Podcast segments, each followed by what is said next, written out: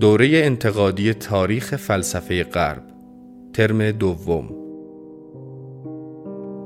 شکوه عقل یونانی افلاتون و ارسطو. مدرس دکتر محمد مهدی اردبیلی.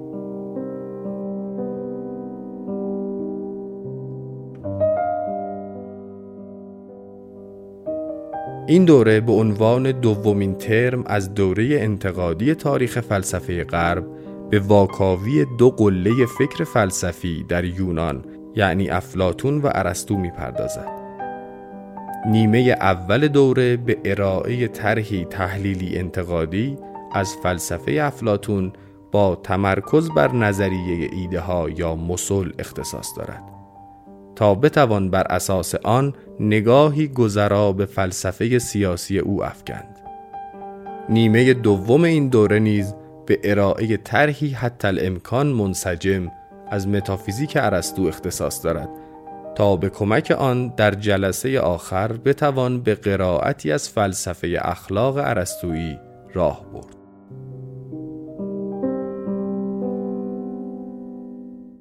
با سلام و روز بخیر خدمت ما در طول این ترم بناست که به فلسفه افلاطون و ارسطو بپردازیم همونجور که طرح درس ما نشون می‌داده این رو.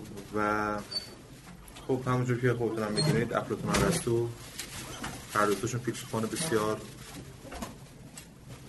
در واقع بزرگی و آثارشون خیلی پردامنه است.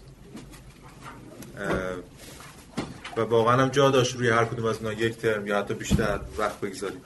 ولی خب من از ترم پیشم گفتم تمرکز ما بیشتر روی فلسفه مدرن خواهد بود. و دغدغه ما اینه که زودتر برسیم به فلسفه مدرن. یعنی این ترم و ترم بعد هم همینطوریه. خیلی سریع ما سری نکات رو میگیم برسیم به اون ساحل در واقع فلسفه مدرن و بعدش چون خود هگل یه تاریخ فلسفه غرب رو که می‌نویسه سه جلدیه.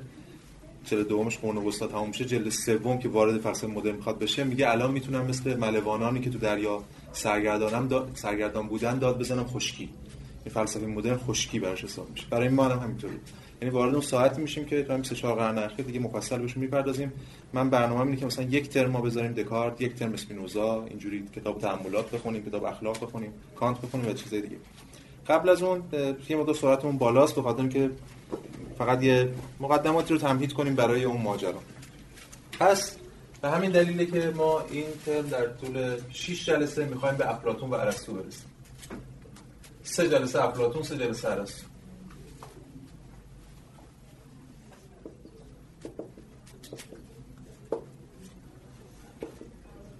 و سه جلسه افلاطون ما یک جلسه که همین جلسه الان باشه یک سری مقدماتی میگیم.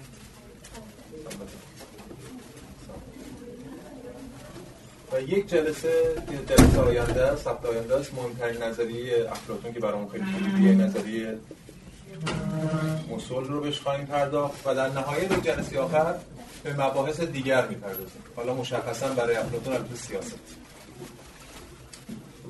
هم امروز در مورد دیالکتیک صحبت می‌کنیم.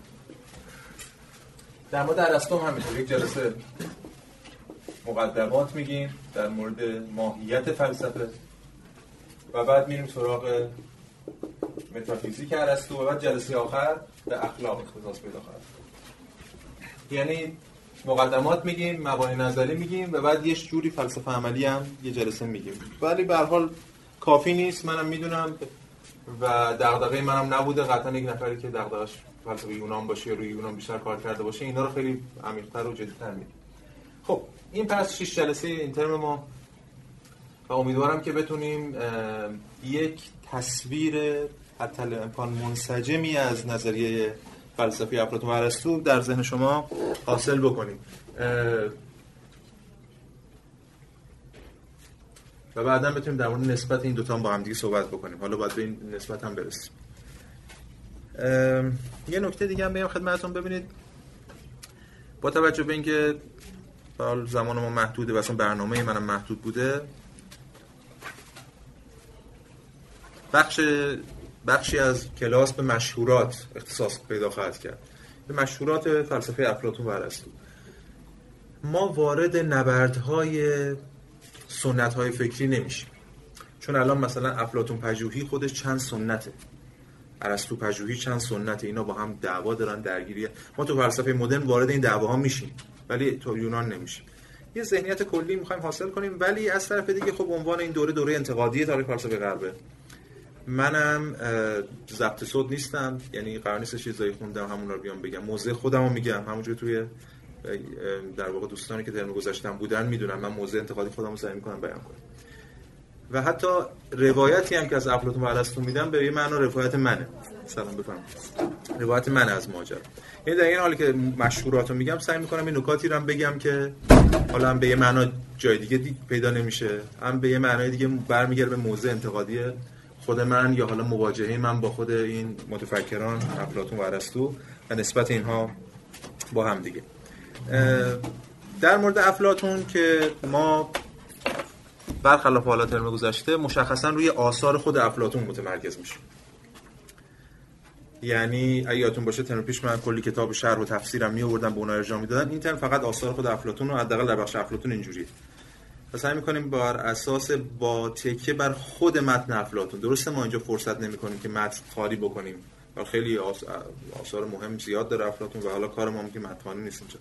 ولی سعی می‌کنیم که سعی می‌کنم ادعایی که مطرح می‌کنم رو حتی الامکان یه دونه شاهد مثالم از یکی از آثار افلاطون براش بیارم. حالا امروز در مورد آثار افلاطون جلوتر صحبت خواهیم کرد. در مورد ارسطو همینطور. متافیزیک و فیزیکشو میاریم و همچنین در اخلاق اخلاق نیکوماخوسی رو میاریم و حالا سعی می‌کنیم با تکیه به اون یه سری بحثایی رو مطرح بکنیم.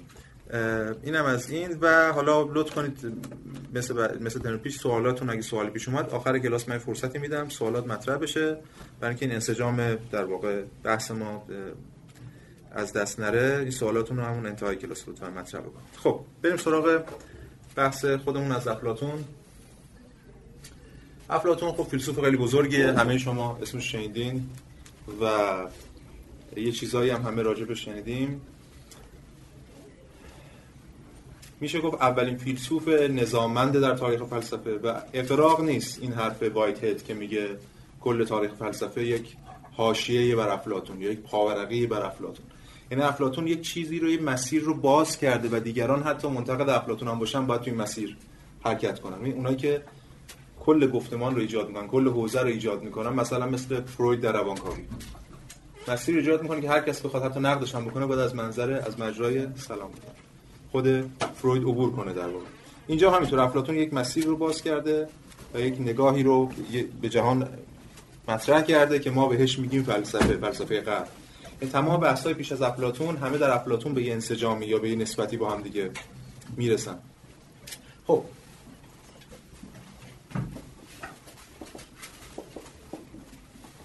افلاطون 427 تا 300 و حالا این 47 یا 48 پیش از میلاد. احتمالا این دوره بوده. هرچند کیکرو میگه که افلاتون در 80 سالگی در حال نوشتن درگذشته حالا توی دوره که جشنی هم بوده توی آتن. ولی احتمالا تاریخ مرگ و تولدش اینه. این 80 سالی که ما می‌خوایم در موردش صحبت کنیم به در مورد 40 سال آخرش. خب افلاتون اصطلاح افلاطون که ما استفاده می‌کنیم معرب شده پلاتون انگلیسی هاش میگن Plato. و خود پلی... پلاتون یعنی یک صفتی یعنی کسی که هیکل درشتی داره یا به دقیقتر کلمه تا سینه درشتی داره سینه ستبری داره. فراخ سینه است مثلا. یه به این دلیل روش گفتم پلاتون. اسم دیگه ای داشته بعد به پلاتون مشهور میشه. خب. ما خیلی کاری به زندگی متفکران نداریم. قبلا هم گفتیم هم ترم پیش هم در ادامه. چون بخش زیادی از کتابای تاریخ فلسفه و قصه ها و زندگی نامه ها و اینا می‌پردازه. ما خیلی کاری بهش نداریم مگر که ربطی داشته باشه به بحث خودمون. و خوشبختانه افلاطون هم از خودش چیزی نگفته. یعنی بعضیا نوشتن متاسفانه ولی من میگم خوشبختانه. چون هرچی کمتر فیلسوف از خودش از زندگی از جزئیات شخصیش صحبت کنه ما بیشتر می‌تونیم متمرکز بشیم روی فلسفهش. ولی به حال از حیث طبقاتی از اشراف بوده و حتی چون قبل از این دموکراسی یه حکومت سیتن جبار بوده در آتن که خیلی درگیری زیادی داشتن. یکی از اونها عموی مادر افلاتون می شده و به لحاظ در واقع طبقاتی زیل اشراف جا میشه. اما خب به حال در کودکی یا نوجوانی شعرم می‌گفته حتی تراژدی نویس بوده. بعد این روایت هم هست که اقراق شده دست اینکه با سقراط آشنا میشه همه رو آتش می‌زنه و بعد میاد سراغ فلسفه. توی خود رساله جمهوری یا حالا بگیم محاوره جمهوری یا جمهور که حالا بخش دو جلسه بعد به سیاست افلاطون برسیم میگیم این کتاب رو باید چه نامید و جمهوری اصلا به چه معناست؟ رفتی به جمهوری های امروز که ما داریم نداره. توی همین جمهوری در کتاب ششم یه جایی داره حالا سقرات گفتگو می‌کنه با یه نفری و اینجا یه روایتی ارائه میشه که به نظر می‌رسه روایت کودکی و نوجوانی خود افلاتونه که افلاتون افلاتون از موضع خودش خیلی کم صحبت کرده درباره خودش. بعضی رسالات خاصا توی آپولوژی اشاره شده تو فایدون یه اشاره میشه. ولی از در واقع از زبان سقراط به اشکال مختلف اشارات می‌کنه. ببین من یه نمونهش فقط می‌خونم. اینجا گفتم گفته کل این محاوره که در واقع گفتماش سقراطه که داره میگه صحبت می‌کنه به طرف مقابلش. یک فرض می‌کنه مردمی رو و بعد یه کودکی که توی مردم هست مردم عوامی که نمی‌دونم زندگی دارن و خیلی مبتذل زندگیشون چاپلوسی و فلان و فلان و اینا ضد اندیشه عمل می‌کنن. حالا میگه حال او را در نظر خود مجسم کن. در کشوری مقتدر به سر می‌برد یه پسر بچه ای رو میگه فرض کن. در کشوری مقتدر به سر می‌برد ثروتی کلان دارد از خانواده بزرگ برخواسته و زیبا و نیرومند و بلند بالاست. آیا هوسهای بیشمار و آرزوهای انجام نگرفتنی بر سرش نخواهند تاخت و این پندار در اون راه نخواهد یافت که برای فرمان روایی به همه یونانیان و بیگانگان آفریده شده است؟ از غرور و دیوانگی و خودپسندی آکنده نخواهد شد و خود را برتر از همه نخواهد پنداشت. اون طرفش میگه بله طبیعی چنین خواهد شد. بعد ادامه میده سقراط حال اگر مردی در خلوت به او نزدیک شود و حقیقت را به او بگوید یعنی بگوید که تو هنوز از خرد آری هستی و از این رو یگان چیزی که باید در طلبش بکوشی خرد است ببینید افلاطون داره خودش ترسیم می‌کنه و احتمالا سقراط رو. خوشحال و در واقع زیبا و توانمند و ثروتمند و اینا یکی برمیگرده بهش میگه آقا اینایی که داری به درد نمی‌خوره. تو هنوز از خرد آری هستی. حالا میگه اگه یکی برگرده اینو بگه آیا گمان می‌کنی گوش او همین پسر بچه حالا که همه آن شرور احاطه که احاطهش کردند آماده شنیدن چنین سخنی خواهد بود؟ اون طرفش هم میگه به هیچ وجه. حالا بعد این سقراط ادامه میده. ولی اگر بر حسب تصادفی نیک این سخن در او کارگر شود و او را بران دارد که در راه فلسفه گام بگذارد آیا گمان می‌کنی هواخواهانش که می‌بینند دوستی سودمند در شرف از دست رفتن است چه خواهند کرد؟ آیا به هر وسیله دست نخواهند زد تا او را تا از یک سو او را از زیر نفوذ آن مرد درآورند و از سوی دیگر زندگی را بر آن مرد دشوار سازند؟ همه ماجرای سقراط برابر و حتی تهمتی خطرناک بر او بنهند و به دادگاه عمومی جلبش کنند؟ اونم میگه بیگمان چنین خواهند کرد و بعد در نهایت سقراط میگه آیا بدین ترتیب آن جوان به فلسفه خواهد گرایید و فیلسوف خواهد شد؟ طرف میگه هرگز. پس سقراط میگه پس آیا حق داشتیم بگوییم که از یک سو همان سجایای فطری فیلسوف اگر تربیتی درست با آنها همراه نگردد سبب می‌شوند که او از فلسفه روی بگرداند؟ از سوی دیگر چیزهایی که در نظر مردم موهبت به شمار میآیند مانند توانگری و زیبایی و دیگر مزایای ظاهری او را از فلسفه دور می‌سازند. طرف میگه آری حق داشتیم بعد حالا بحث ادامه پیدا می‌کنه ببینید افلاطون داره فضای خودشون میگه و تو فضای جامعه رو میگه. چیزهای دیگریه که ارزشن و در این جامعه خرد ارزش نیست. ترم گذشته در جلسه آخر که در مورد سقراط صحبت می‌کردیم گفتیم که دموکراسی آتنی دموکراسی یونانی چه نسبتی داره با روکر سوفسطاییگری؟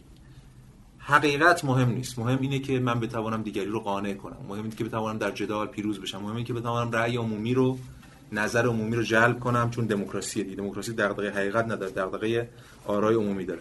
حالا توی همچین جاییه که افلاتون می‌کنه از این گفتمان از این فضای طبقاتی که وجود داره و میاد به سمت اون چیزی که خودش هم اینجا ذکر می‌کنه یعنی فلسفه. و تحت تاثیر سقراط این اتفاق براش میفته به حال ما می‌دونیم که در زمان مرگ سقراط افلاطون با توجه به هم تاریخش هم که می‌بینیم 28 ساله است. یعنی سقراط 399 99 پیش از میلاد اعدام میشه. اون جام شوکران و این ماجراها. و افلاطون جوان 28 ساله است و بعد از آتن میره. حالا بحث زیادی حولش به تاریخی ما نمی‌خوایم واردش بشیم که آیا تهدید شد و رفت یا نه. میره سفرهای زیادی می‌کنه. ما کار به اون سفرها نداریم. و بعد برمیگرده به شهر آتن و اونجا یک مدرسه ای رو تأسیس می‌کنه. به اسم آکادمیا. همون آکادمی که ما اولین دانشگاه جهان یا به معنی اولین آکادمی.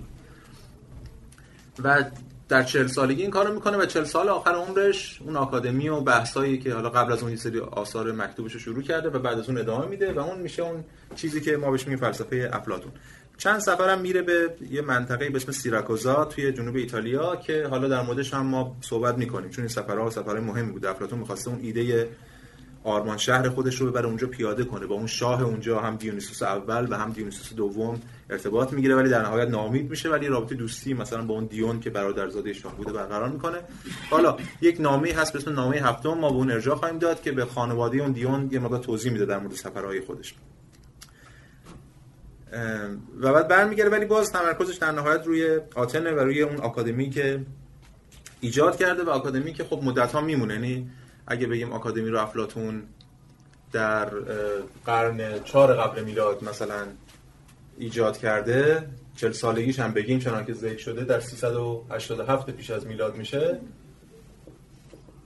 این آکادمی حالا بعضی موقع تعطیل میشه باز دوباره بازگشایی میشه در قرن ششم میلادیه که بسته میشه. یعنی سال 529 توسط امپراتور جوستینیان چون موقع مسیحیت دیگه داره رواج پیدا می‌کنه و دیگه همه یونان سرکوب میشن یونانی ها به شکلی. ما ترم بعد در مورد این صحبت خواهیم کرد. نبرد مسیحیت و یونانی اون اندیشه مسیحی و اندیشه یونانی. ولی نکته مهمی که نزدیک 900 سال این آکادمی ادامه داره. یعنی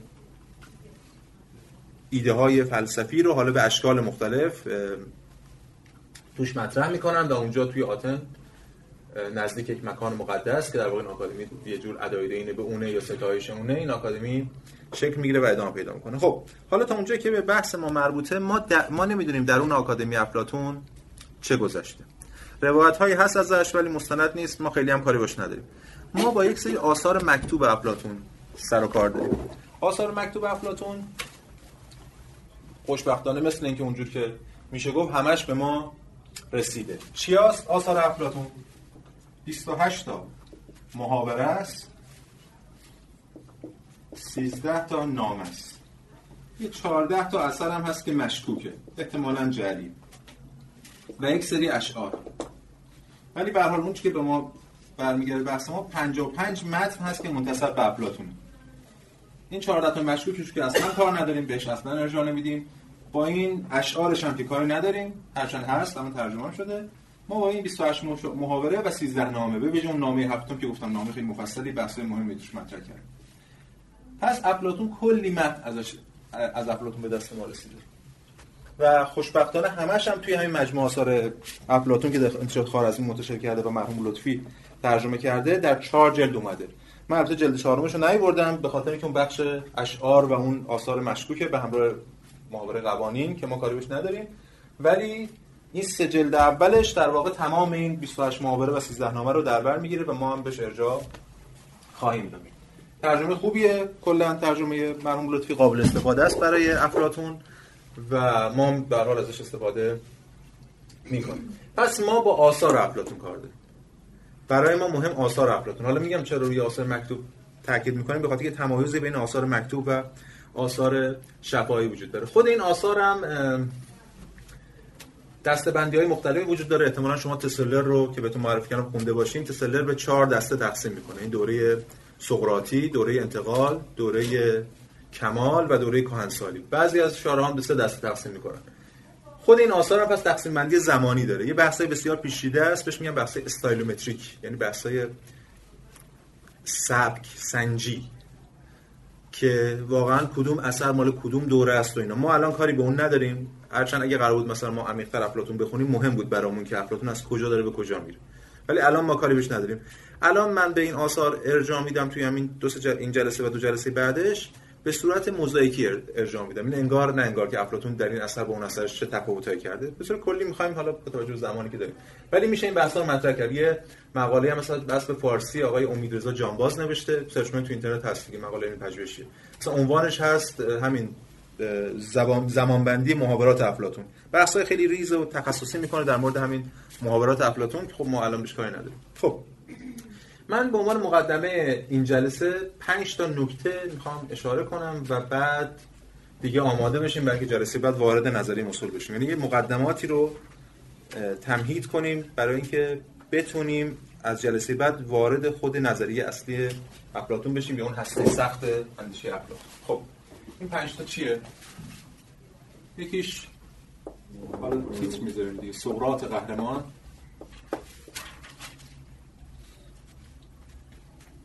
یکیش دیالوگ. دیالوگ و دیالکتیک. دیگه تزکار.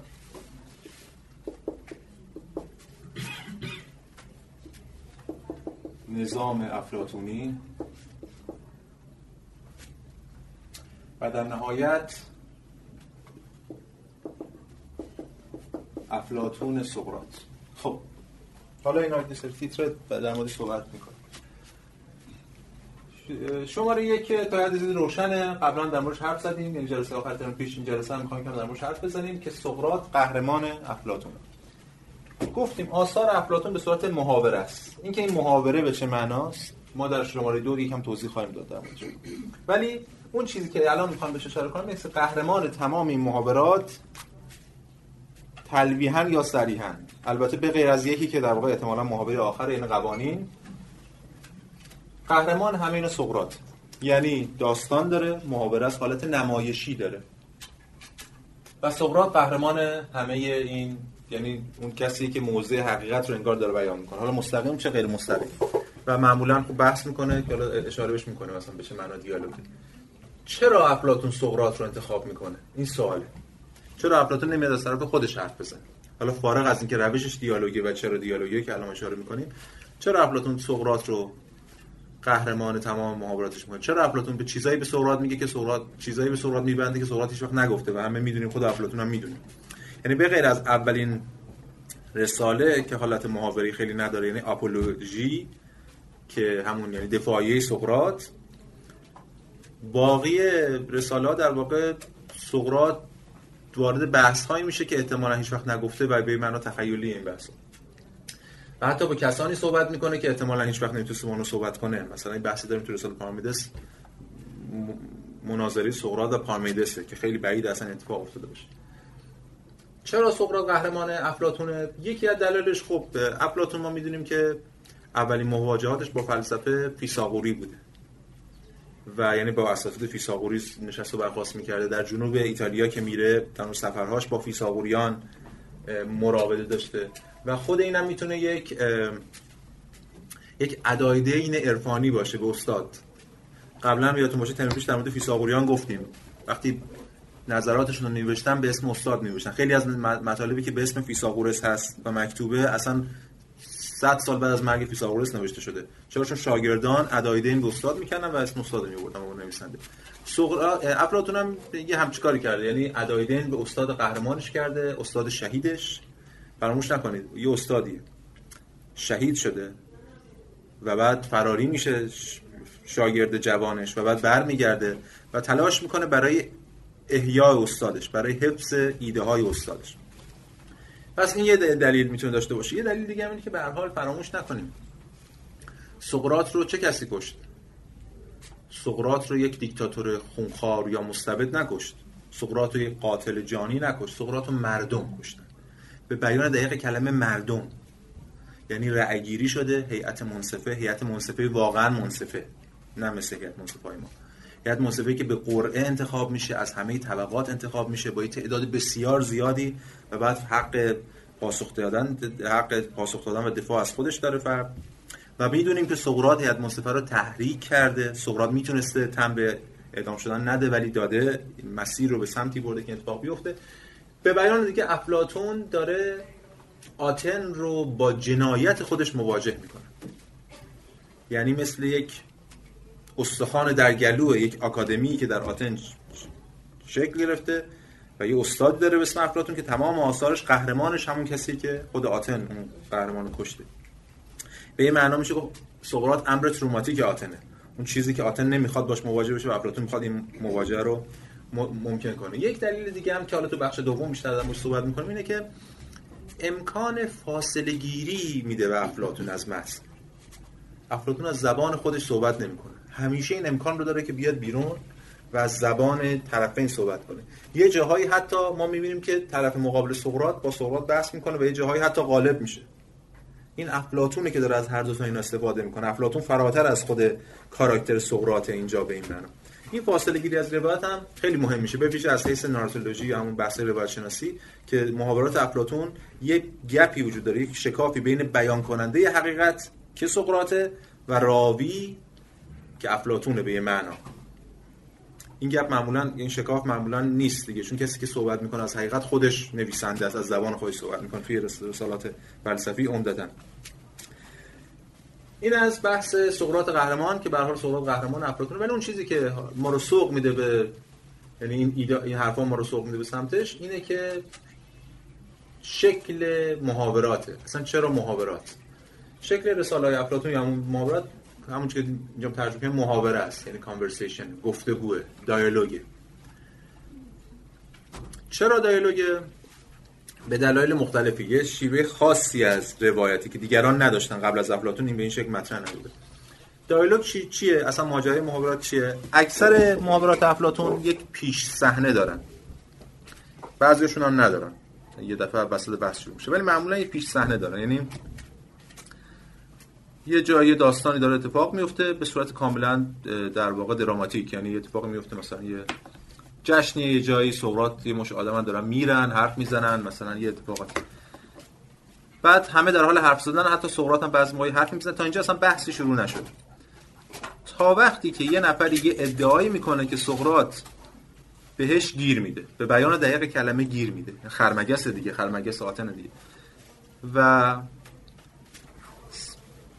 باهاش شروع می‌کنه بحث کردن در مورد اون ادعایی کرده. این بحث آغاز ماجرایی میشه که حالا رساله ادامه پیدا می‌کنه و خیلی از محاورات آخر محاوره بحث تموم نمیشه.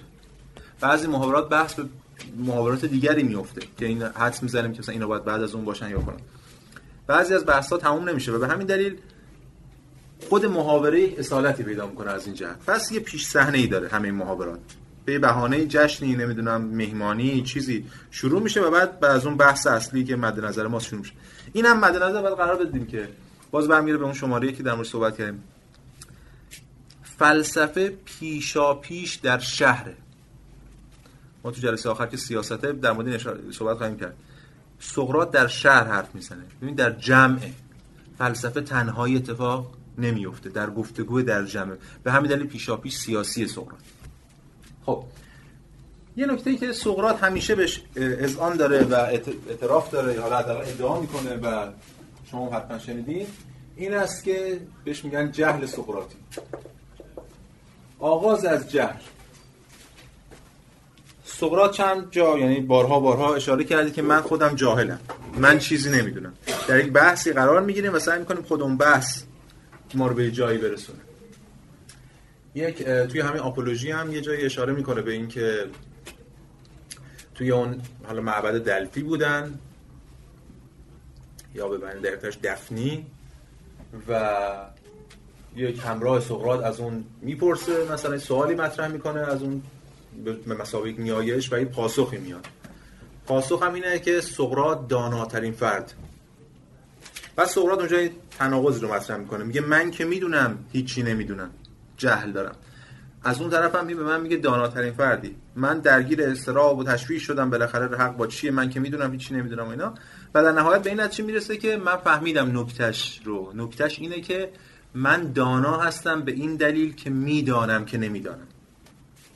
یعنی هم نادانترین هم نادانم و هم داناترینم. چون می‌دونم که نادانم در واقع داناترینم. این ایده ای که من می‌دانم که نمی‌دانم منطق اصلی روش محاوره افلاطون و دیالوگ رو تعیین می‌کنه. یعنی سقراط از جهل آغاز می‌کنه از نمی‌دانم آغاز می‌کنه. سوال می‌پرسه از طرف مقابلش و خودش جوابی نداره. اگه یادتون باشه من دیگه نقل قولشو نمی‌خونم از تایتتوس آخرین جلسه ترم گذشته در مورد سقراط صحبت کردیم خوندیم. سقراط میگفتش که من ماما هستم یا قابله. من نه میزایم و نه کسی رو بارور می‌کنه. ماما نه کسی رو بارور می‌کنه. و نه خودش کسی خودش بچه میزاد چیکار می‌کنه؟ کسی که آماده است یا آبستن یا هر چیزی رو باعث میشه اون زایمان انجام بده. میگه منم نمی‌دونم. من خودم دانشی ندارم. پس خودم چیزی نمیزام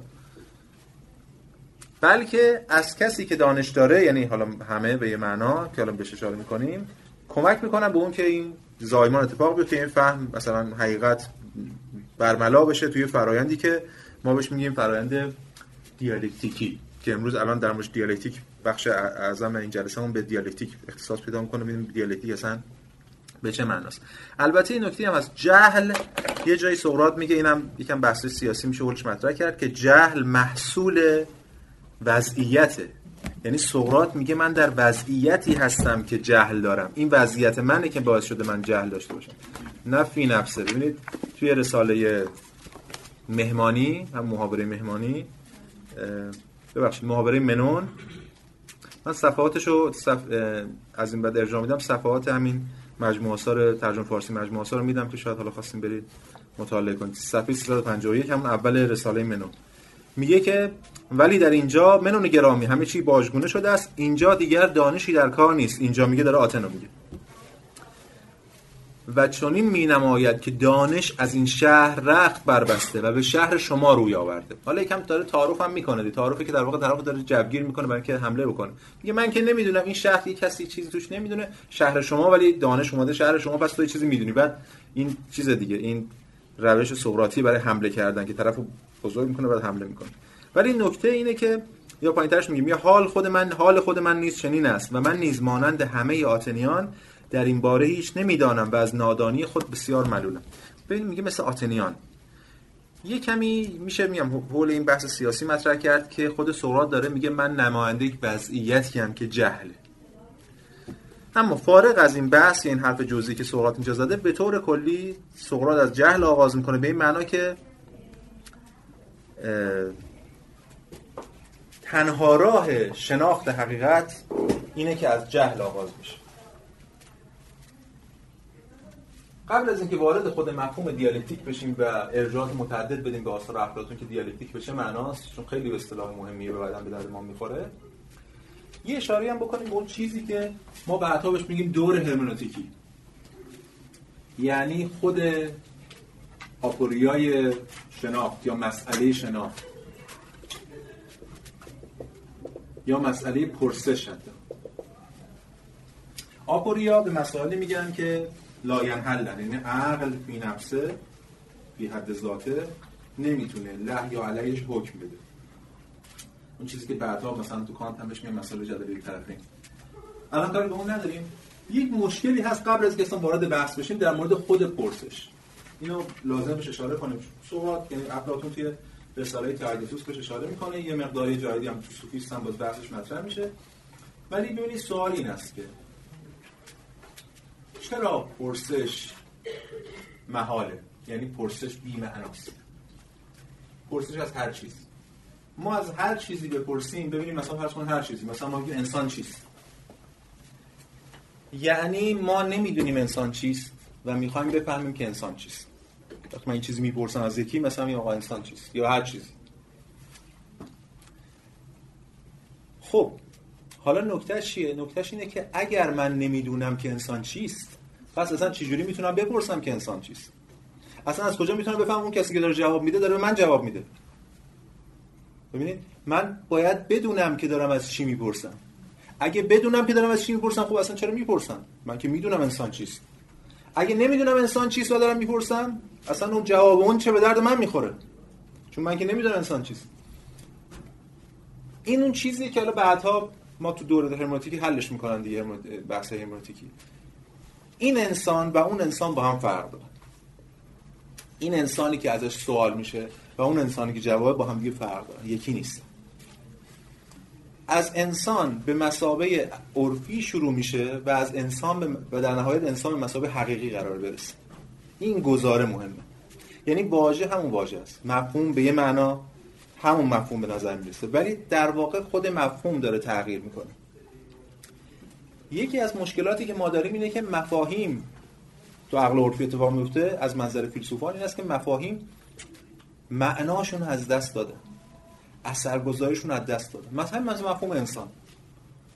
مفهوم حقیقت مفهوم خدا مفهوم جهان همه اینا. مفاهیمی که راحت ما مثل علف هرز داریم به کار می‌بریم در زندگی روزمره. این حقیقت. در حالی که وقتی فیلسوف میگه حقیقت میلرزه میگه حقیقت. یا در مورد انسان یا در مورد خدا هر چی که هست. این گزار گزار خیلی مهمیه. ما رو مواجه می‌کنه با خود مسئله شناخت. و به همین دلیلی که سقراط از نمی‌دانم شروع می‌کنه. یعنی من این کلامو دارم به کار می‌برم ولی خودم معنیشو نمی‌دونم. و قرار در گفتگو این معنی برای من حاصل بشه. این گفتگوه که این معنی رو ممکن می‌کنه. حالا اینکه چگونه ممکن می‌کنه در شماره سه تستار بهش می‌رسیم. ولی فعلا بذاریم در مورد دیالکتیک هم صحبت کنیم.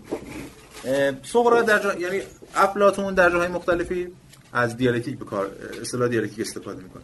خب من در بخش آخر در مورد افلاطون و سقراط صحبت می‌کنم ولی فعلا تو پرانتز اجالتا بسن یه قراری با هم بذاریم.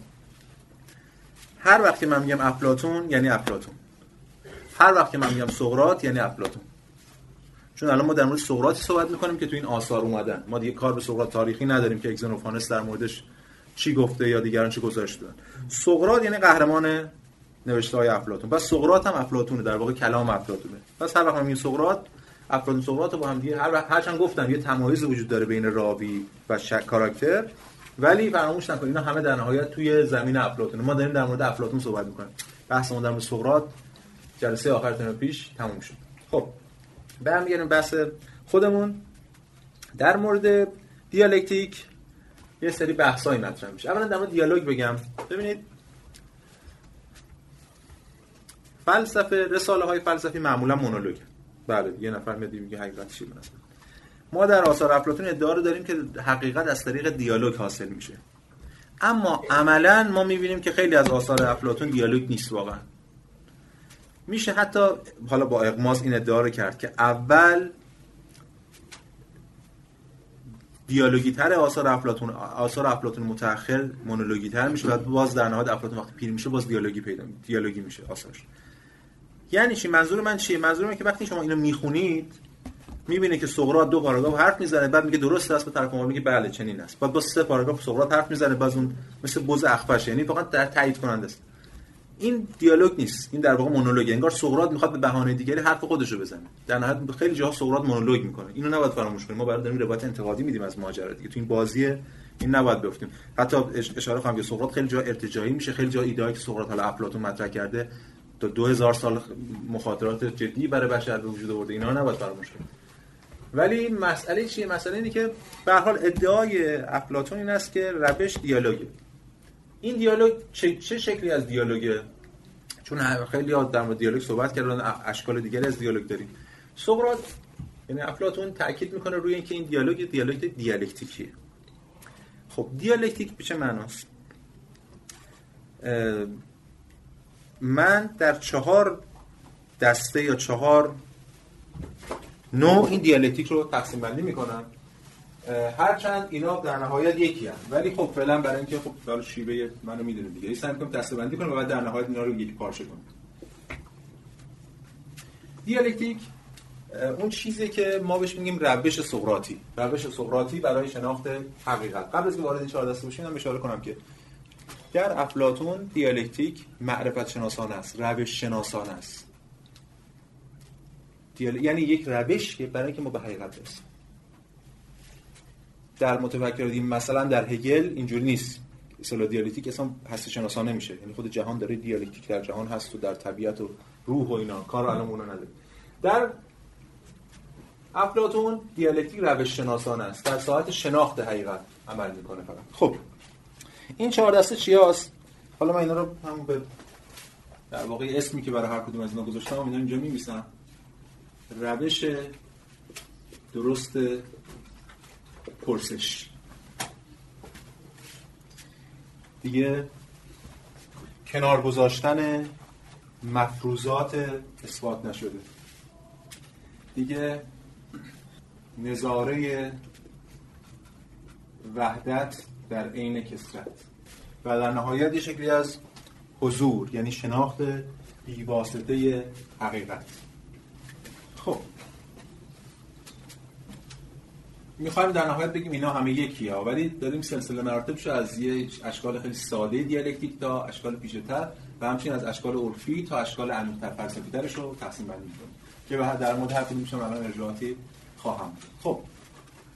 و بعد جنبه می‌کنیم. روش درست پرسش. پس ببینید وقتی ما حقیقت از جنس دیالوگه دیالکتیک یعنی راه شناخت حقیقت مهمترین یا اولین گامش اینه که چگونه بپرسیم. چگونه درست بپرسیم. چگونه سوال این اینا بعدا تو تاریخ فلسفه بارها بارها مطرح میشه. شما حتما شنیدین. خیلی مثلا چه می‌دونم پاسخ در خود سوال است. فیلسوفای متأخر ویژه فیلسوفای قرن بیستمی خیلی روی این ایده دست گذاشتن. اصلا کل بحث هایدگر در مورد چه می‌دونم کتاب هستی و زمان پرسش هستی چیه؟ اینه که هم اول مقدمش میگه. میگه هدف من در این کتاب طرح انزمامی پرسش از هستیه. یعنی هدف من طرح انزمامی پرسشه. چرا چون اگه درست بپرسم پاسخ رو دارم. یعنی خود پرسیدن یعنی پاسخ که هایدگر نداره به اون معنا. دیگه بحث پاسخ دیگه قرن 20 به اون شکل نداره. ولی خود پرسید درست پرسیدن حقیقته. پیشروی به سوی حقیقته. تو خود باز اصطلاح پیشروی هم باز اینا رد می‌کنه. ولی فعلا حالا در محل افلاطون ما می‌تونیم هنوز از این اصطلاح استفاده کنیم. پیشروی به سوی حقیقت اینا. پس روش درست پرسیدن یا درست بحث کردن؟ این دقیقا این چیز سقراطیه که افلاطون از سقراط گرفته و هدف سقراط رسیدن به تعریفه. یعنی چی؟ ما جلسه بعدی که از صفات مسل هست در موردش حرف می‌زنیم. ببینید هر هر کدوم از این محاورات یک عنوان فرعی داره. درباره عدالت درباره فضیلت درباره عشق درباره هر چی کس یعنی چی؟ یعنی یه بحث شروع میشه بین سقراط و اون آدمایی که اونجا هستن و یکیشون یه ادعایی کرده مثلا در مورد عدالت میگه فلان چیز عجب عادله یا فلان آدم عجب زیباست. بعد بحث می‌کنه سقراط در مورد که این کی گفته زیباست. تو باید اول به من بگی زیبایی چیه که بعد به من بگی این زیباست یا نه. تو نمی‌تونی این حرفی که من الان دارم می‌خوام بزنم مثلا میگم سی جا سقراط گفته. تو نمی‌تونی وقتی من بهت میگم زیبایی چیه چهار تا چیز زیبا رو برام مثال بزنی. تو نمی‌تونی وقتی من بهت میگم عدالت چیست به من بگی فلانی و فلانی فلانی عادلن. باید به من بگی عدالت چیست و من از طریق اون معیار بفهمم که کدوم از اینا عادلن. تعریف.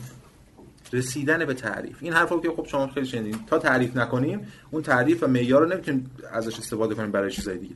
پس به من بگو که خود عدالت چیه. به من بگو که خود فضیلت چیه نه که چهار تا چیز فاضلانه برای من مثال بزنیم این رسیدن به اون خوده هدف اصلی این رساله هاست. رسیدن به تعریف.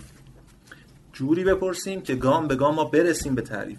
بس سلسله مراتب داره. مثلا چه می‌دونم در رساله میهمانی که حالا مستم هستن همه شرابم خوردن اینا.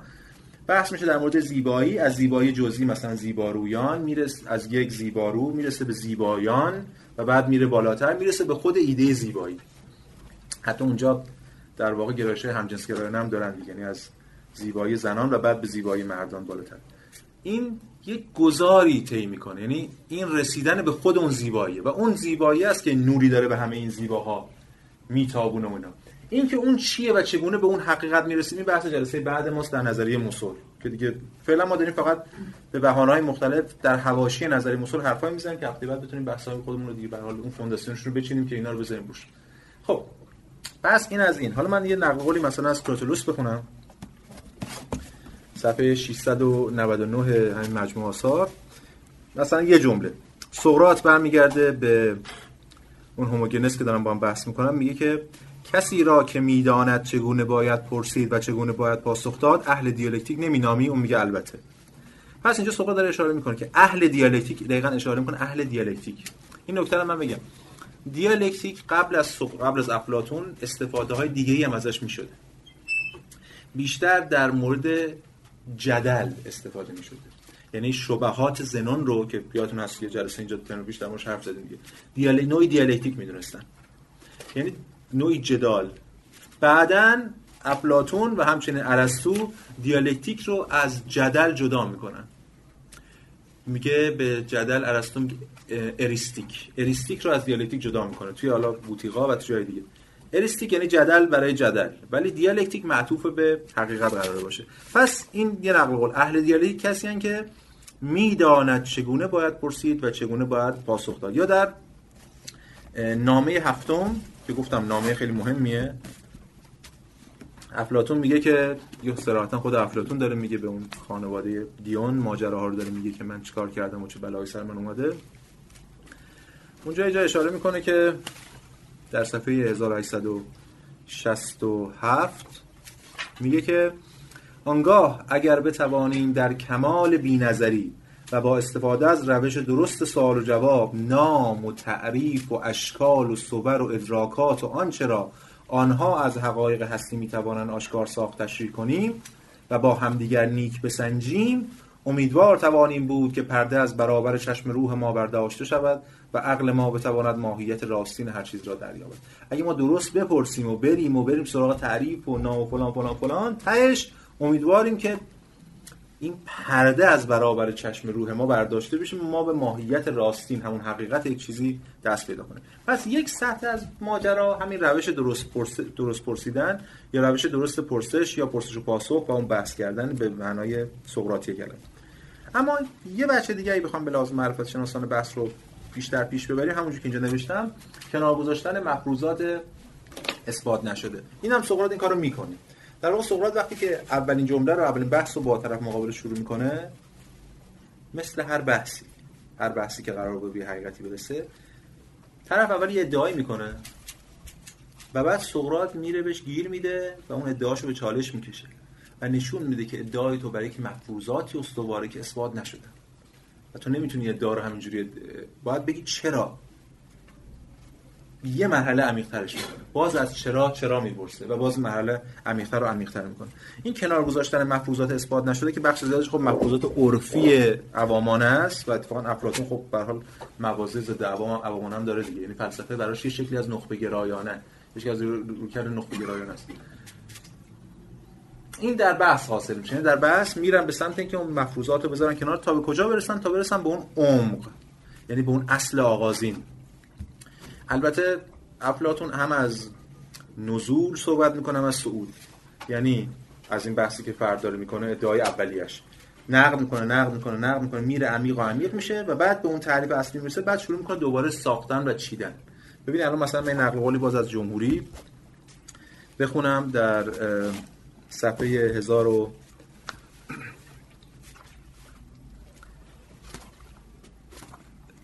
1081 میگه که باز گفتم کل محاوره گفت حالت یه بخش زیادش حالت گفتم گفته. یعنی سقراط داره با یکی میگه من چی گفتم بهشون چی گفت.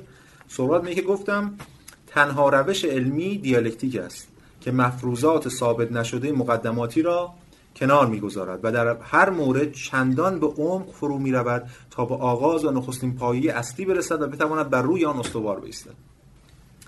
بعدا خواهیم دید همین بعدا که همین می‌بینیم تو ارسطو این چقدر مهم میشه این اصول بدیهی که کل چیزا روش سوار میشن. حالا بهش برسیم صحبت می‌کنیم. آنگاه به آرامی پس اول میریم به اونا می‌رسیم. آنگاه به آرامی چشم روح را که در لای لجن و نادانی فرو رفته است از آلودگی ها پاک می‌سازد. این چشم روح آلوده است. آلوده یعنی هم عقل عرفی حرفای هرز حرفای پرت و پلا در مورد مفاهیم در مورد کلمات که ما استفاده می‌کنیم میگه اصلا اینکه دلالی که فیلسوفان خیلی هاشون وسواس دارن که واژه هایی رو به کار ببرن که مردم عادی استفاده نمی‌کنن این دغدغه است. این که میگن طرف مثلا دشوار می‌نویسه که دلایلش اینه. که انقدر مردم واژه ها رو حروم کردن تلف کردن از استفاده از اینا که فیلسوف سعی می‌کنه یه واژه دیگه بیاره. میگه اصلا اینی که شما گفتین نیست. در حالی که خب حالا راهکارش اینه که از همون طریق همون آره از همون طریق با این با نقد عقل عرفی باید به حقیقت رسید. خب پس اینجا در لای لجن نادانی فرو رفته است. اینو از آلودگی ها پاک می‌سازد و به سوی بالا رهبری می‌کند. و در این کار از آن آموختنی های مقدماتی که برشمردیم یاری میجوید و آنها رو در خدمت قرار میده فلان فلان. پس میره به عمق و بعد میاد بالا. این یک معنی دیگه دیالکتیک. معنی سوم حالا در واقع عبارت سومی که میشه به دیالکتیک نسبت داد خیلی هم مهمه برای بحث ما نظاره وحدت در عین کسرته یعنی همونجور که افلاتون در خود فایدروس میگه بازم از زبان سقراط میگه که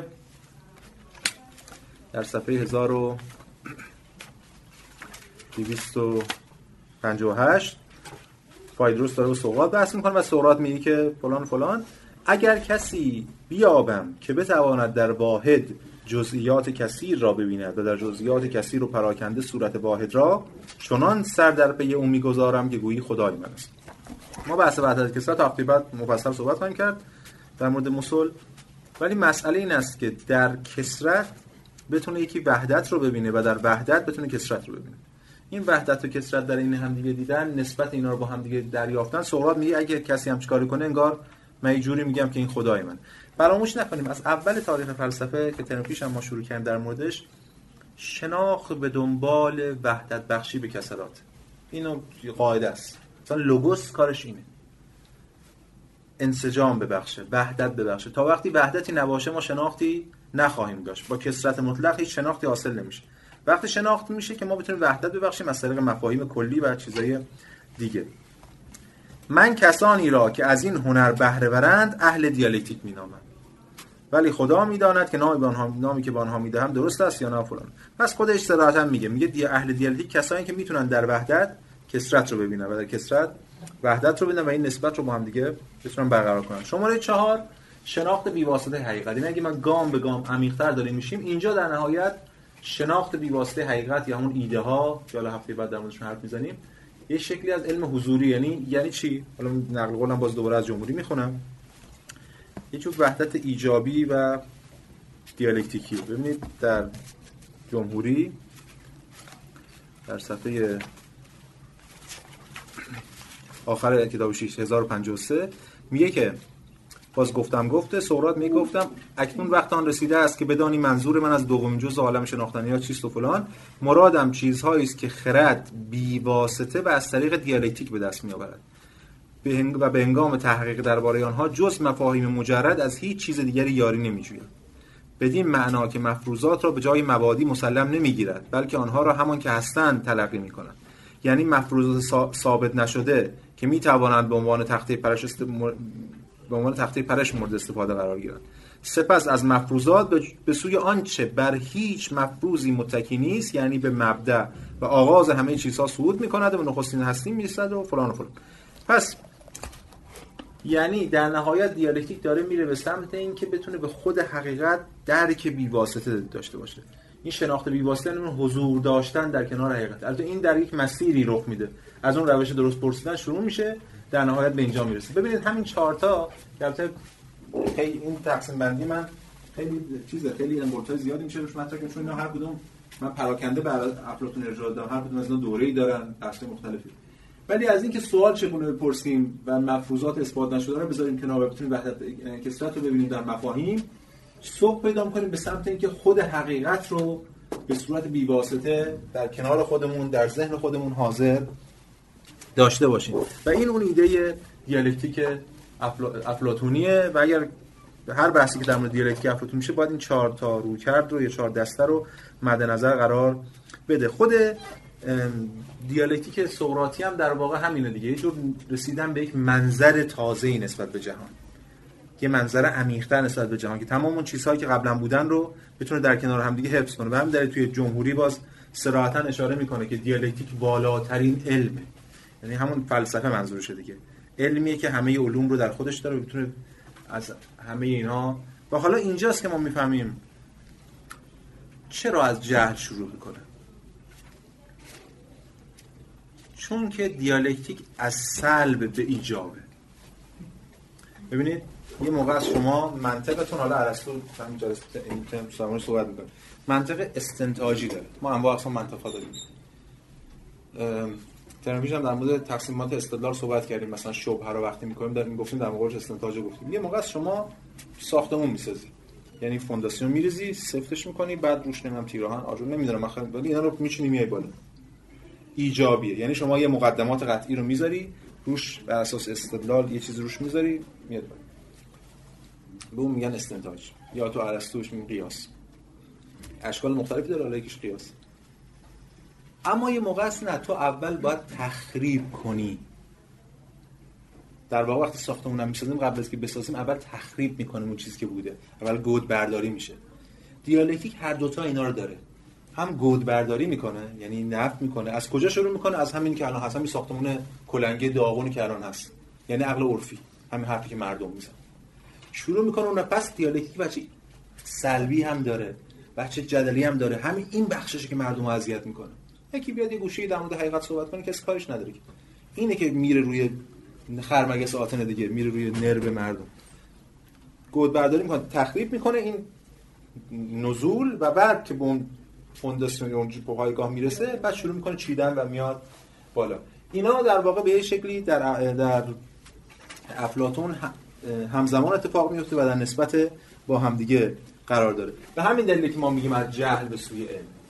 از نفی به سوی ایجاب از جهل به سوی این جهل اون امکان بود برداری رو میده به سقراط و بعد روی اون حالا قرار اون ایده های خودش رو سوار کنه. اما این نکته دیگه هم که بشه اشاره کنیم در شماره سه مفهوم تذکار.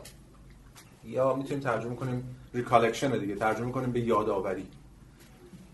حالا تو تو سنت فلسفه اسلامی یا تذکار و تذکر هم یک کارکرد مهمی داره ما ازش استفاده می‌کنیم. چیه؟ یه جایی هستش که البته سقراط به صورت اسطوره‌ای ازش استفاده می‌کنه از این بحث. جاهای مختلف در خود تیماوس این بحث رو مطرح می‌کنه در پایدون مطرح می‌کنه و در جاهای دیگه. چی میگه؟ میگه که ببینید همون بحثش در مورد قابله و ماما و اینها. همه انسان ها از پیش دانش رو در خودشون دارن. همه از پیش به معنای امکان آبستن شدن رو دارن. یا حتی که بخوام با اصطلاحات خود افلاطون رادیکال ترش کنیم همه از پیش آبستنن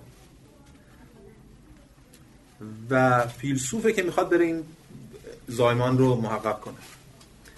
یعنی چی همه از پیش آبستنن؟ این حرف رو برای می‌زنه و حالا من برداشتم اون اسطوره‌ایش الان می‌خونم بعدم بهش اشاره می‌کنم و بعد سعی می‌کنم یه قرائت مدرن تری هم ازش ارائه بدم که بتونیم به درد بحث ما بخوره. ببینید مثلا توی پایدروس میگه که انگار یه عالمی بوده ببین قصهش اینجوری اسطوره ماجرا اسطورهش اینه. یه عالمی بوده که اینا قبل از اینکه شبیه اینم توی آموزه های دینی داریم آموزه اسلامی هم داریم. قبل از اینکه انسان وارد این جهان بشه این جهان مادی نفس یا روح قبلش در اون جهان بوده حضور داشته و یه چیزایی رو دیده. ولی بعد که میاد با مثلا بدن پیوند می‌خوره فراموش می‌کنه و این قبار میاد می‌گیره و بعد هر شکلی از شناخت پس یه جور یادآوریه چون این یادش رفته. نظریه تسکار اینه. حالا من نقل قول در واقع از پایدروس رو می‌خونم. خب. صفحه 1236 میگه که این قصه رو میگه. حالا من خیلی خیلی می‌خوام واردش بشم. خیلی مفصل اسطوره رو میگه چون غذای خدایان و همه ارواحی که همواره میکوشند از غذای در خور خیش برخوردار شوند دانش ناب و حقیقی است. آنگونه روح ها از اینکه بار دیگر به دیدار حقیقت نائل شدند وجد و نشاطی بی اندازه مییابند و از تماشای موجود حقیقی برخوردار میگردند و کام شیرین می‌کنند و فلان بدین سان هر روحی در اسنای این گردش خود عدالت خود خیشتنداری اون خدایی که گفتیم خود علم را می‌بیند. نه دانشهایی را که مخلوقند و بعدم پدید میآیند و در مورد هر چیز به نحو دیگرند ما آدمیان دانش راستی میپنداریم. ما آدمیان فکر کنیم چیزای دیگه دانش راستی در که اونا اصل ماجرا. بلکه آنچه او می‌بیند دانش راجع به خود موجود حقیقی است. روح پس از آنکه حقایق را تماشا کرد و از آنها چشید دوباره به درون آسمان باز میگردد راه خانه خیش در پیش می‌گیرد و چون به خانه درآمد عرابران اسفار را با عرابران را با آخر میبندد. با آنها خوراک خدایی و شراب آسمانی می‌دهد و یه همینطور ادامه در این قصه ها و مثلا میگه از میان ارواحی حالا بعد در مورد این وضعیت ما. از میان ارواحی که به دیدار حقیقت نائل آمدند گروهی کوچک که بیش از بیش از دیگران توفیق تماشا یافتند در تن کسانی جای می‌گیرد که دوستداران دانشند. پس فیلسوف اینم یه جور جبر دیگه فیضانه. فیلسوفا کسایی هستند که اون روح اون روحایی که دقیق تر دیدن رو گذاشتن توی بدن اینها. دوستداران دانش و جویندگان زیبایی خواهند شد و یا کمر به خدمت فرشتگان دانش و هنر خواهند است و خدمتگزاران عشق خواهند گردید. روحی که از حیث توفیق تماشای حقیقت در مرتبه دوم است تن پهلوانان و جنگاوران بعد میره ارواحی که تن مردان سیاسی بازرگانان در بعدش ورزشکاران پزشکان فلان فلان. و بعد داغونترین ارواح هم میره مرتبه آخر. تنهای سوفستاییان و مردم فریبان و ارواحی که در مرتبه نهم قرار دارن در تنهای تنهای روایان مستبدلانه میگه یه داستان گفته دیگه. حالا کار به بچه داستانش نداریم. این تا اینجا ایده روشنه. ما یه چیزی یادمون رفته الان داره یادمون میاد. حالا اینو می‌تونیم بذاریم در کنار خود بحث سقراط. یعنی همه آبستنن من می‌خوام اینا رو اونو بیارم بیرون. و سقراط این کارو می‌کنه. مثلا در رساله منون که ما این ترم نمی‌رسیم بخونیم بحث ما نیست. چون بحث در مورد بنای فضیلت کاری بهش نداریم. ولی اونجای بحث می‌کنه. ادعا می‌کنه که منون میگه خب آقا تو که میگی همه می‌دونن تو مثلا می‌تونی بگی همه می‌دونن؟ آره من می‌تونم ادعا کنم که همه می‌دونن. حتی این غلام تو که یه آدم بی سوادی حالا غلام الان تصور ما از غلام مثلا نیست. غلام مثلا انسان نبوده اون موقع. یعنی پایینتر از انسان شهران نبوده. حتی این غلام تو می‌تونه یه چیزایی رو می‌دونه. بعد شروع می‌کنه با غلام بحث کردن و در بحث البته ما می‌تونیم بفهمیم که این داره به این تو دهن اون می‌ذاره و داره اون رو در حین بحث آموزش میده گویا. ولی در نهایت به زبان بی زبانه غلام داره میگه که وتر مثلث میشه رادیکال آدو علاوه بدو. غلام که اصلا سواد نداشته و اصلا هیچ بعد سقراط میگه دیدین گفتم همون ایده ای که همه همه چیزو می‌دونه. پس این ایده تسکاره اما فارغ از این قرائت اسطوره‌ای که حالا ما در یک عالمی بودیم و چیزایی دیدیم و حالا اومدیم یادمون رفته و فلان. این شبیه همون چیزی که در جهان مدرن بهش میگن این نیت ایدیاست یعنی ایده های فطری. ایده های فطری عقل مثل دکارت و حتی اسپینوزا و اینا اشاره می‌کنم بهش یعنی خود عقل از پیش یه چیزایی در خودش داره. مثلا شما ب... مثلا چه می‌دونم شما بخواید اثبات کنید که مثلا اصل امتناع تناقض بخواید اثبات کنید. اصل این همانی رو این همانی میگه الف الف است. حالا ما بعد از تو برسیم باید به این اسرار بگیم. الف الف است. اینو چجوری میشه اثبات کرد؟ هیچ جوری. میگیم در ذات عقل هست که الف مساوی الف است صادقه. اصل این همانی صادقه اصل نمی‌دونم عدم تناقض صادقه. اینا رو میگن فطرت. البته تجربه گرا تو دوران مدرن اینا رد می‌کنن میگن فطری نیست ولی عقل گراها مثل دکارت اسپینوزا لایبنیتس و اینا میگن اینا فطری. یعنی در ذات عقل می‌خوام میگم فارغ از اون گفتمان اسطوره‌ای که من قصه و گفته بودم روح رفته عرابران و فلان اینا یه چیزایی در خود عقل هست که از پیش به مسابقه فطرت عقل وجود داره و تو جهان مدرن مطرحه که سقراط روی اینا داره دست می‌ذاره خب اینم از بحث نظریه تسکار به نظرم مکمل خود اون ایده دیالوگ دیالکتیکی بود که ما مطرح کردیم. شماره 4 نظام افلاطونیه این سوال مطرح من اول این جلسه بحثم با این شروع کردم که افلاطون فیلسوف نظاممند ولی سوال اینه که واقعا افلاطون فیلسوف نظاممنده؟ واقعا ما چیزی به اسم نظام افلاطونی داریم یعنی سیستم؟ به یه معنا داریم چون افلاطون راجع به همیشه حرف زده و سعی کرده نسبتی بین برقرار کنه. اما به این معنایی که دقیق تره به نظرم نداریم. چرا؟ چون که این دیالوگ ها و این مکالم محاورات خیلی پراکنده است. حرفای مختلفی توش زده شده. ببینید ما تصور می‌کنیم خیلی تصور خطرناکیه. به امکان داره در ابتدای مطالعه فلسفه به ما این تصور دست بده. یکی اینکه ما تاریخی نمی‌بینیم فیلسوفان رو. یه فکر کنیم یه فیلسوف یه حرفی زده مثلا بعد ده سال بعدم یه حرف دیگه زده اینا رو با هم دیگه همزمان می‌بینیم. در که اینجوری نیست. خود افلاطون در طول زندگیش تغییر می‌کنه. در طول این چهل سالی که داره این محاورات رو خودش تغییر کرده نظرش. و این تغییر رو ما می‌تونیم ببینیم. یعنی یه جایی یه ایده رو دهان سقراط می‌ذاره یه جایی همون ایده رو رد می‌کنه. یه جایی همون ایده رو مخالفش رو در دهان سقراط می‌ذاره. حتی در انتها همونجوری گفتم مثلا رساله پارمیدس که پارمیدس داره با سقراط بحث می‌کنه که ما نقل قولاش رو دو تاشون میاریم هفته بعد. سقراط شکست می‌خوره. یعنی سقراط به سقراط واکنش سوفسطایی نشون میده. یعنی زورش نمی‌رسه این رساله رو بخونید. هگل در پیدارشناسی روح همون تو پیش گفتار مقدمه است فکر کنم بند 81 حالا یادم است میگه بزرگترین اثر هنری دیالکتیک باستانی به پارمنیدس. چون خیلی از اینا رو دیالکتیک اصلا نمی‌دونه. اینا دیالکتیک نیستن. سقراط یه حرفی زده حالا یارو اومد گفته بله و چشم فلان ولی اونجا دیالکتیکشون سقراط وارد دعوا میشه و تنش جدی میشه و سقراط وقتی که می‌بینه شکست خورده اتفاقا در مورد چی؟ در مورد نظریه مثل یعنی مهمترین نظریه افلاطون اونجا زیر سوال میره وقتی سقراط شکست می‌خوره سقراط واکنش های سوفسطایی از خودش نشون میده. مثلا گیر الکی میده به طرف مقابل چیزی که همیشه خودش به دیگران نسبت می‌داده. یا بحث جدلیش می‌کنه. برای اینکه مواجه نشه با اینکه شکست خورده. خیلی رساله عجیبی پارمیدس پس اینجا ما با یک نظام سر و کار نداریم به اون معنی یک نظام منسجم اینجا درگیری های افلاطونه. حتی به بیان دیگه میشه با کل این محاورات درگیری های افلاطون با خودشه. چون طرف مقابل هم باز افلاطونه. طرف مقابل افلاطون نوشته. طرف مقابل هم هیچ وقت این حرفا رو نزده. همونش که سقراط این حرفا رو نزده پارمنیدس اونم پروتاگوراس و تایتتوس و دیگران این حرفا رو نزدن. طرف مقابل هم ساخته افلاطون. افلاطون پروتاگوراس و نمی‌دونم گورگیاس و این سوفسطایا رو یک چیز دیگه ای ساخته که واقعا با اون روایت تاریخیش متفاوته. کل داستان ساخته افلاطون. و همین افلاطون درگیریش رو با خودش داره مطرح می‌کنه. یه جور حدیث نفس یه جور بلند بلند فکر کردن درگیری های خود به این معنا حالا از دل این گزاره های پراکنده که خیلی از این محاورات میگن به جواب واحدی هم نمی‌رسن و انگار همونجوری که بعضی شارحان میگن اصلا هدفشون ایجاد حیرت نه پاسخ چجوری میشه نظام در آورد؟ چجوری میشه نظام استخراج کرد؟ استخراج نظام از اینا حتما تقلیل گرایانه است.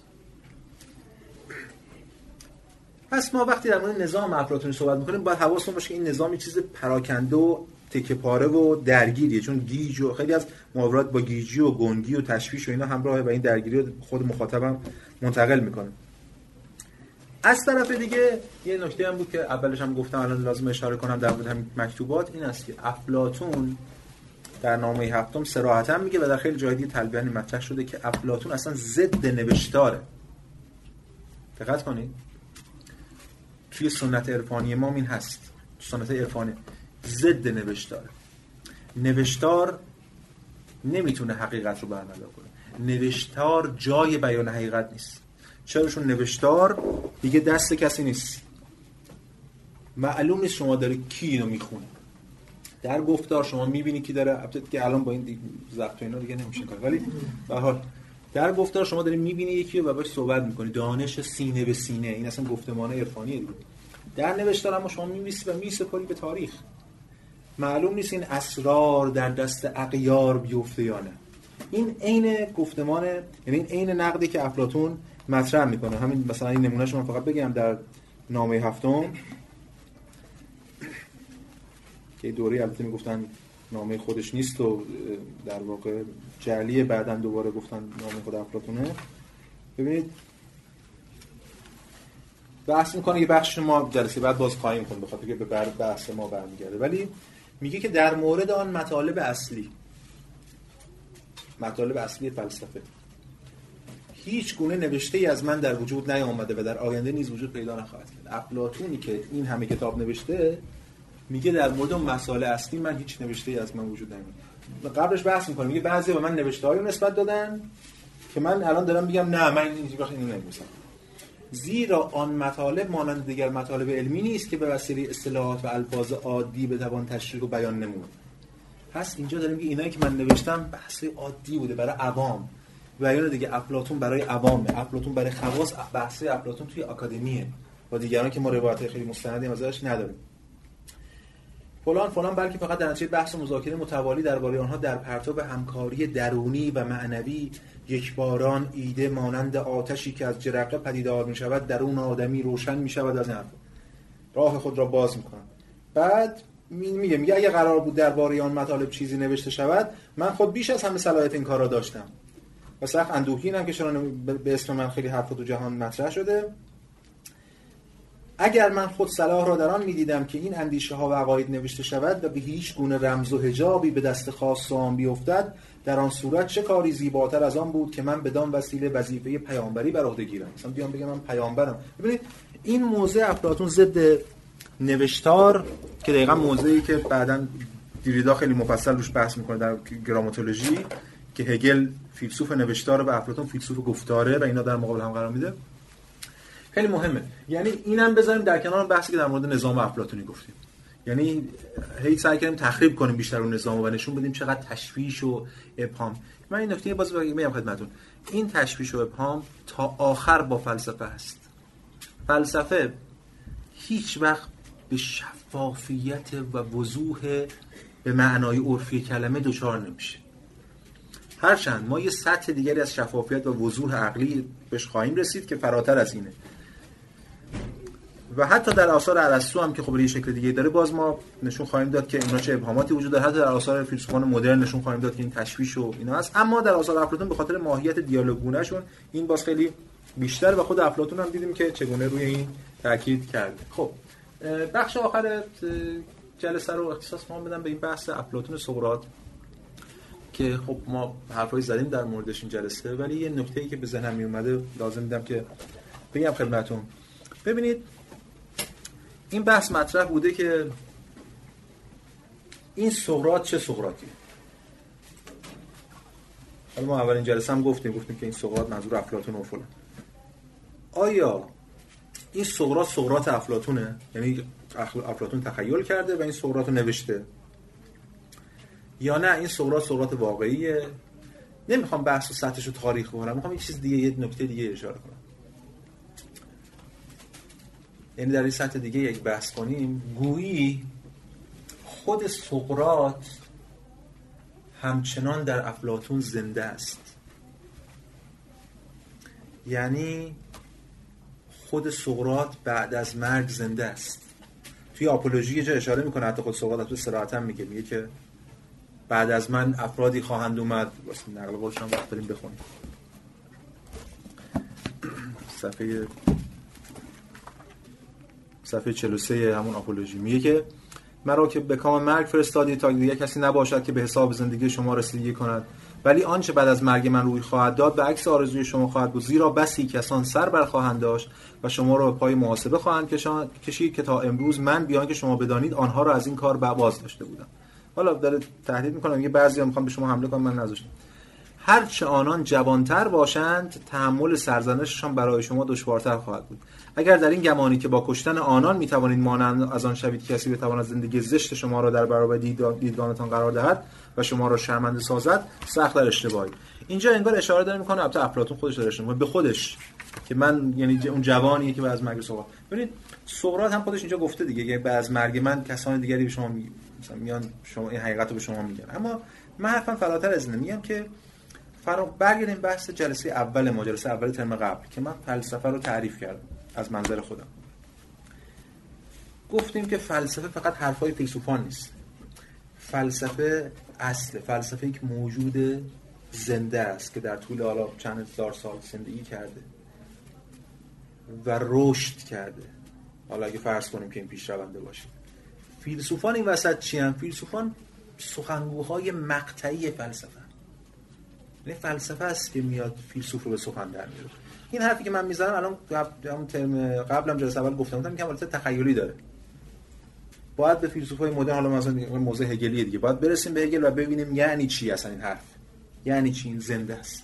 الان که حالت تخیلی داره. ولی اگه این فرض رو بزنیم در کنار این بحثی که الان کردیم این فلسفه است که داره به زبان سقراط و به قلم افلاطون سخن میگه یعنی سقراط خودش همچنان زنده است. اگه از چیزی به اسم حیات بعد از مرگ فیلسوف بشه صحبت کرد اینه که فیلسوف زنده است. در کجا؟ در اذهان. هرچند خود سقراط و افلاطون به این واقف نیستن. اینجا موضعشون خیلی ارتجاعیه. جای مختلف تو کریتون و اینا مطرح می‌کنن. همش راجع به این حرفا که سقراط کلی راجع به حیات بعد از مرگ صحبت می‌کنه و قصه ها و اینا رو میگه. ولی مسئله اینه که حیات بعد از مرگ در همین جهان به این معنا می‌تونه محقق باشه. در واقع به بیان دیگه ما به جایی که بخوایم از سقراط افلاطون صحبت کنیم می‌تونیم از افلاطون سقراط صحبت کنیم. یعنی افلاطون سقراط افلاطونی که سقراط داره ادامه میده. افلاطونی که خودش با خودش درگیر میشه با سقراط درگیره و درگیره سقراط با خودش رو داره دست میده. عملا ما می‌بینیم که یکی از دلایل این که محاورات افلاطون نامتوازنه بخشای مختلفش با هم فرق داره همینه. در ابتدا افلاطون داره آثار و نظرات سقراط رو منتشر می‌کنه که خب استادش بوده و یه حرفایی زده می‌خواد این حرفا از بین نره و منتشر می‌کنه. از یه جایی به بعد افلاطون خودش با یه تناقضاتی مواجه میشه تو نظریات استاد. چیکار باید بکنه؟ باید خودش به اون تناقضات فکر کنه و همون فکر کردن خودش رو در دهان سقراط قرار این یعنی سقراط داره در افلاطون ادامه حیات میده. این تن و این اصلا مهم نیست که این سقراط باشه اسمش یا دیگری. ما در مورد افلاطون ارسطو من اینو خواهم گفت. که ارسطو افلاطون یکی ان ما این پیوستا رو اگه بتونیم درک کنیم اون وقت می‌تونیم بفهمیم فلسفه چگونه به پیش میره. فلسفه رو فراتر از فیلسوفان جزئی و خرد و دغدغه‌های شخصی شخصیشون ببینیم. این فلسفه است که داره گام به گام به پیش میره و این حقیقت رو خودش رو مسابقه حقیقت حالا متجلی می‌کنه و اون درگیری درونی خودش رو به دیالکتیکی به پیش می‌بره. خب. این هم از بحث ما در مورد مقدمات مقدمات افلاتون برای اینکه جلسه بعد وارد اصل ماجرا اون هستی سخت نظری مسل بشیم که از غذا افلاطون راجبش هیچ کتابی نداره. یعنی راجع به حقیقت فضیلت زیبایی فلان فلان همین همه چیزی که گفتیم. عدالت کتاب داره ولی راجع به نظری مسل ایده ها کتاب نداره. ما خیلی کارمون سخت خواهد بود که ببینیم چی میگه افلاطون. خود افلاطون هم اینجا گفته گفته در مورد اون مسائل مطالب اصلی من هیچ نمیشتم و نمیخوامم بگم. یعنی مخفی می‌کنه. ما باید ببینیم کجا مخفی کرده به چیزی رو از این دل این مخفی ها چیزی که مخفی کرده در بیاریم. جلسه بعد ما به نظر مسل می‌پردازیم. یه مقاله ای هست البته خیلی ابتداییه و آش برای آشنایی اولیه است. به اسم احتمالاً کسی که دانشجوی من بودن خوندن اینو منبع درسشون بخش افلاطون. به اسم شرح اجمالی نظریه مثل افلاطون. هست تو اینترنت هست توی کانال منم. بکنم یکی دو سال پیشم هست هنوز سرچ کنید. پیدا میشه. اون نسخه ترتمیزتر آخرشه دیگه. فایل پی دی افش شرح اجمالی نظریه مثل افلاطون کاری که اونجا کرده بودیم اینه که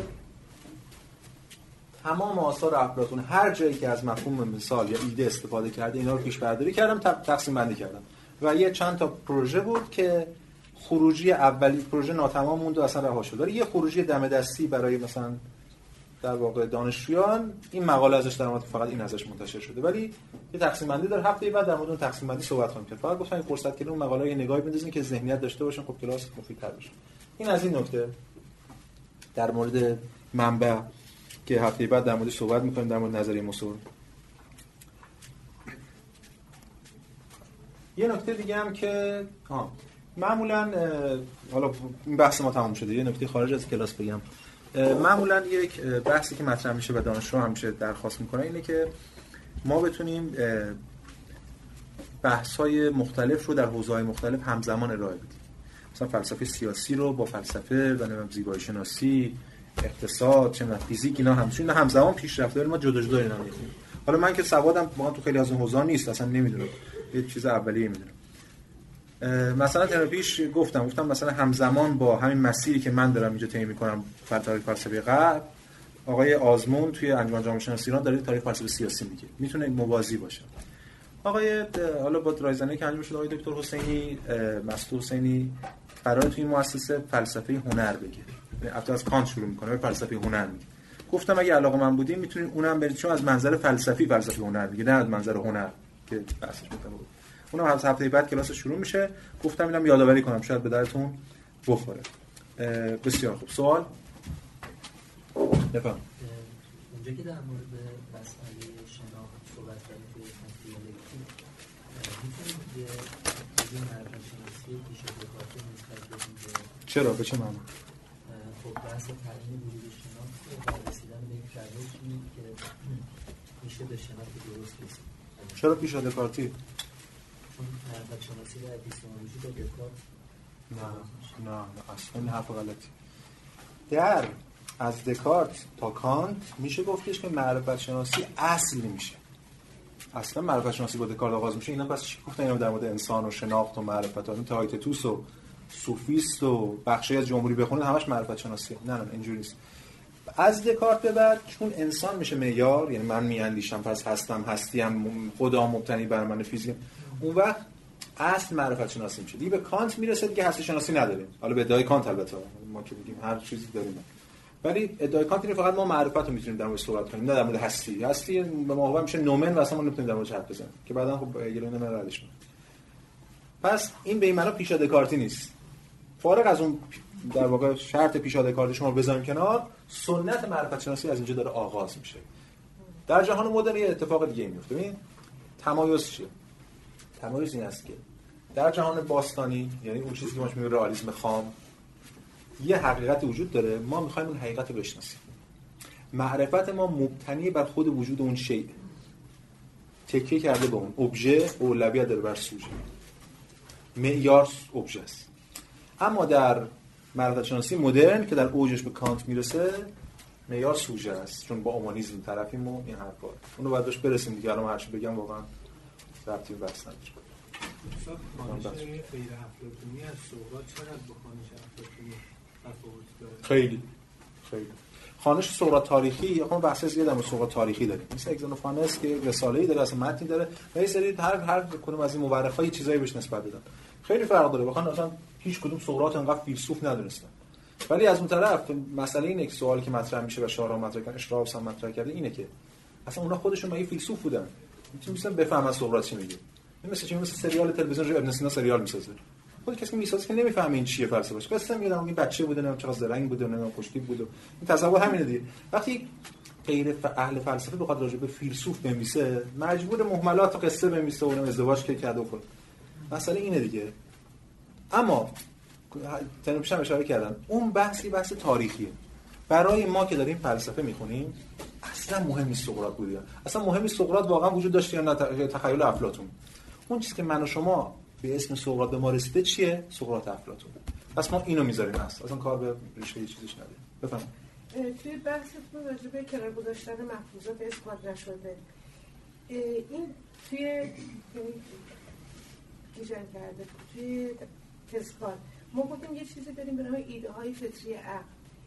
چجوری می‌تونیم؟ یعنی این دوتا رو کسی که داره مفروضات اثبات سوال خوبی سوال خوبی سوال خوبی. ببینید این سوال اینجا به شما جواب میدم که شما از هر چیزی می‌تونید بپرسین چرا. یکی ادعا می‌کنه می‌پرسین چرا یه لول میره پایینتر یه لول میره پایینتر. تا کجا؟ اگه این تا بینهایت مثل بخش از سوفسطایان و شکاکان قائلن این تا بینهایت ادامه داره دیگه. پس یه جای اولیه نیست که ما بذاریم روش پس همه چی رو حواس. همه چی مفروضات بود. فیلسوف میگه چی؟ فیلسوف عقلگرا. حالا فعلا حداقل این روی کرده و تا روی کرده مدرن و اینا فعلا. میگه که ما امکان داره به یه جایی برسیم که اثباتش در خودش باشه. این ایده های فطری عقل. این مثل چی؟ مثلا اصل این همانی دیگه. اصل این همانی چیه؟ بله. آره الف مساوی الف. شما اینو بخوام بگم اثبات کنی شما اثباتش این توی خودش از نظر اینا من قائل نیستم به این شکل ولی این اثباتش در خودش.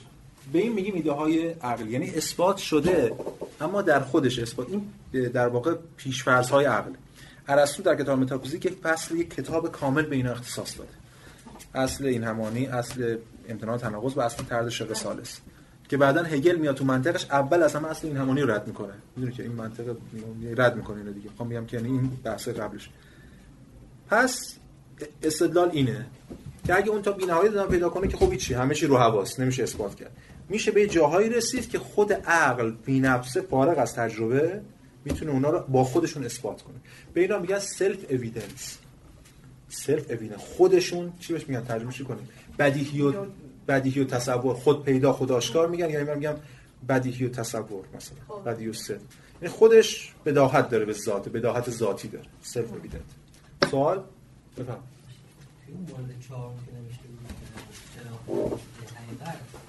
خود این زبان و خود این دیالکتیک روش شناسان خودش اینو واسطه نیست؟ چرا؟ قراره که برسونه به اونجا ما رو از نظر اینا. از شناخت چرا دیگه این قراره با اون واسطه ما رو برسونه به یه جایی که اینجاست. یعنی به بیان دیگر اگر دیالکتیک راه باشه هدفش این میشه. حتما الان میگم وقتی دارم تدریس می‌کنم سقراطی افلاطون رو باید لباس افلاطون بپوشم برم چون من یه جای شما نشسته بودم اینا رو میشه نقد کرد. بله شکی درش نیست. ولی یعنی من خودم تمایز بین هدف و راه رو قبول ندارم اصلا. ولی به هر حال تا اونجا که به افلاطون برمیگرده دیالکتیک روشی برای رسیدن به این شناخت بیواسطه در نهایت فیلسوف به سطح شناخت حضوری ایده ها می‌رسه. یعنی خود حقیقت رو داره در, در محضر حقیقت. اینجوری.